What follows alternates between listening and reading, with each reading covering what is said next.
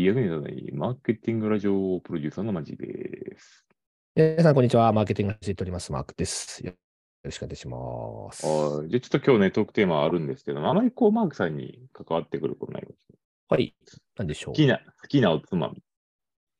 ああ、お酒飲みにね、なあ、そう、お酒必飲み。ずだから、れるものですけれども、どうなんで結しょうか。果、だから好きなおつまみじゃなくて好きなおやつにしようかなっていう話でいくと、箱わさ。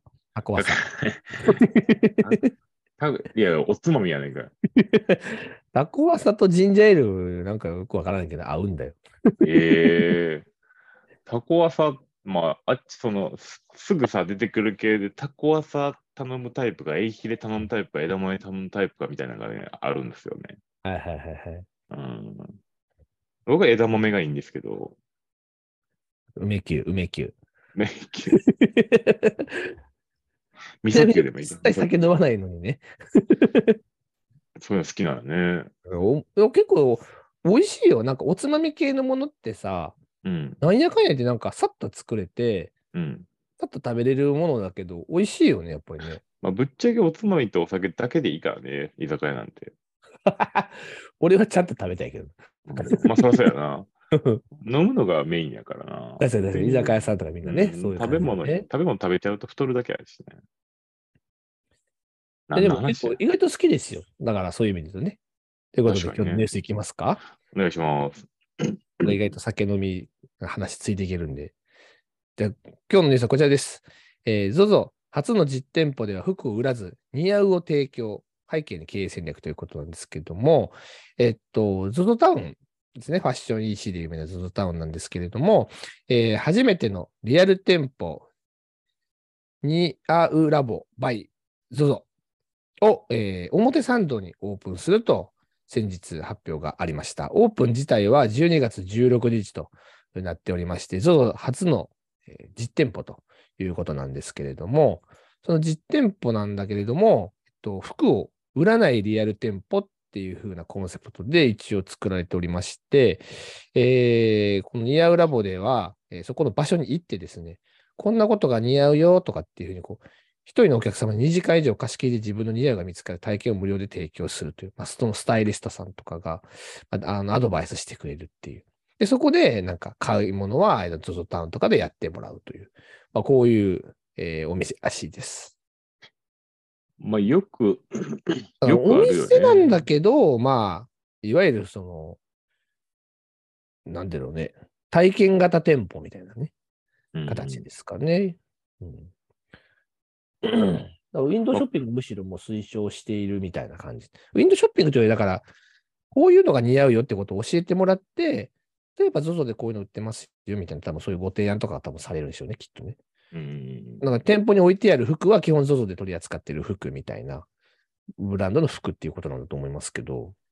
しかもそのコーディネートデータからなんかうまく活用していくっていうところがあると思うけども、はいはい、はい。つなんか、この、いやなんかずっと気になってるのが、この、ロゴは誰が考えたんかなっていうぐらい。このカラフルなロゴですね。そうそうそうそうそうそう。似合うラボさんね。でも調べても出てこないんですよね。どうなんだろうな。なんかもっとこういうさ、場合ってさ、結構ロゴにしっかりしたイメージとかさ、なんか伝えたりとかすると思うんですけど、え逆にでもこのカラフルなロゴはさ、うんいろんな色があって、その中の色を見つけていくっていう多分コンセプトなんじゃないかなとは思いますけどね。うん。そうそうそう。どうですか？なんかマディさんこういうのがあったら行きますか？全然いかへんないやでもさ冬でお洋服うんの形態が決まっていらっしゃるマジーさんに聞くのもどうそうなのよ。ポロシャツとうんタイトルネック、タートルネックしか聞かへんよ、俺からすると。冬タートルネックのイメージしかないもん、確かうに。ん。そうそう。でもどうでしょう、こういうのって。まあでもなんか一つの体験型の店舗の形としてはありですよね、実際うに。ん。ここで得た体験の結果、長くとは特定のブランドにすごくこう傾聴したりとか、ZOZO タウンでやっぱりこう買うっていうのが定着する。ら、そうだよね。だから、そうそうだよね。表参道っていうところが、やっぱり、そういうこそうよねとなのかな。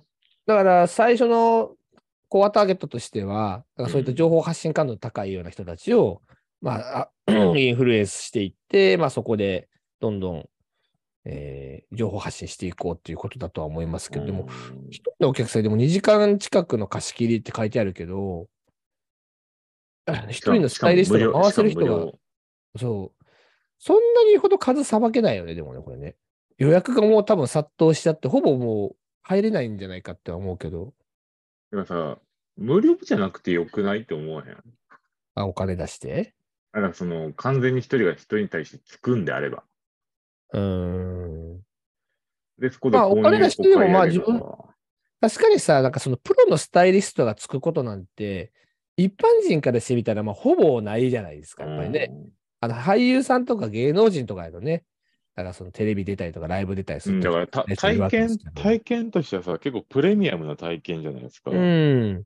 その場でこう、なんかドザウンの ID 認証をピピってして、うんで、そのプロのスタイリストさんが、なんかさーみたいな形でこそうだよね。う、ディスで、プレイを今日はあの、服でこう描いて合わせたやつ、あの、ID に送っとくんで、みたいな形で、そうそうそうそうコメントが送られてくるっていうパターンね。なんかそういうセレクトショップみたいな発想じゃないんだよね。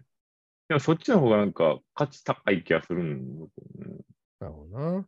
どうなんだろうこれってなんか次の発展で考えるとさ、ここ、どこまでやるのか分かんないけど、その顔認証とか、その背丈とかいくつかのものがあって、この似合う顔とか似合わない顔うん実際提案したやつで、受け入れられたやつと受け入れられてないやつとかをさ、全部学習していってさ、うん。これはレコメンドしたら受け入れられるけど、これは受け入れられないとかみたいなのが、こうデータとして溜まっていくとかってのはあんのかな？どっちそれにしたらでも人数が少なすぎるどっちに流れるかが結構大事かなと思ってて、一つはその僕がさっき言ったようなラグジュアリーなところに流れるパターンと、はいはいはい。もう一つはテックに流れるパターンだと思うんですよ。うーん。だからさっきマークさんが言ったような技術をどう集めていくのか、リコメンドをどうやっていくのかとはいか、データを収集するのかっていうところは正し正しいと思うんですけど、うんなんか僕どっちかというと、なんかそのラグジュアリーなところを展開していっても全然勝ち筋あるなとは思うんですようね。ん。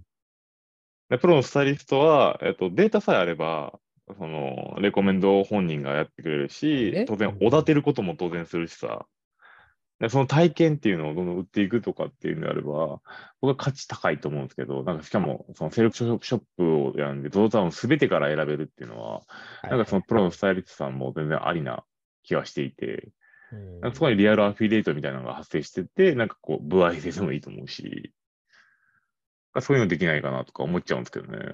うんそうだそうだそうだうんそうね。でもまあ実際なんか、そうね。こういうことをやってるところも増えてはきてますけど、まあ単体がねだからがっつりとスタイリストがつくっていうのは、かなりプレミアム感ありますよね。だからやっぱそこちゃんとお金取った方がいいと思うけどね。うん。それ当面が無料なのかな？体験。当面なのか、どうなのか。うん。まあ、ここちょっと書かれてないですけども、一応なんかコンセプトとしてなんか試着室に飛び込むをコンセプトにしてるらしいですね。試着室に飛び込むのってどういう状況やんな？で、なんか ZOZO タウンで取り扱うブランドの中から常時700点以上のアイテムを用意して、専用試着室のような空間を作るとうん。いうことらしいんですけれども。なんかど、まあそっちの方面はまあありやけど、なんか俺はなんか本当カウンセリング的な要素とかで、プレミアム体験してもらう方が面白いと思うんだけどな。あ、でもなんか、さらにね、ちょっと詳しいサイトが見つかったんで、ちょっとそっちの方見たのかもしれないけど、うん体験の流れってのがあるらしくて、LINE で簡単に応募して、当選したらアンケートで悩み。を、えー好みを事前に回答すると。で、AI とスタイリストが似合うスタイリングをご提案3つする。ここからがその中から1着を選び、プロによるヘアメイクを受ける。なるほど。フォトグラファーが、えーと似合うラボ内で素敵な写真を撮影しま、実際撮影します。なるほで、ど。スタイリングのポイントが書かれたカードや写真を出すと。送られてくると。で、もうやってくれるスタイリストが、マジで多分一流な人が来るんだと思うんで。じゃあなんかまあやっぱ、なんかどちらかというと、そのママーケの施策なんですね。そうだね。だからプロモーション施策っぽいな。だから LINE にも応募しまくるから、もうこの時点でまずうん ZOZO のことについてそういうことだねそういうことだねで、そこでまうん。あ、あの、受けた人が実際にまた、えっと、こうやって多分どっちにしてシェアしてくれるから、うん、シェアしたらまた次の8月の応募始まりますとか、9月の応募始まりますってやって、もうめちゃくちゃ定期的に。みんなが LINE で私もこれやってほしいっていうのを。ダメ元で応募するっていう多分こういう感じやろうね。なるほど。これ単体に対して言うと、何もマーケティング興味ないわ。あー一気に興味薄れたわ。マーケティング施策でしたね、これね。そうですね。はいということで、もしよければ応募して対ください。生かしたいとかじゃなくて、マーケティングの施策でしたね、はいこれね。プロモーションでした。ありがとうございます。施策でした。はい。ということで、はい、じゃあ、今日はあのゾゾタウンのお話をしました。バイバイ。ありがとうございました。バイバイ。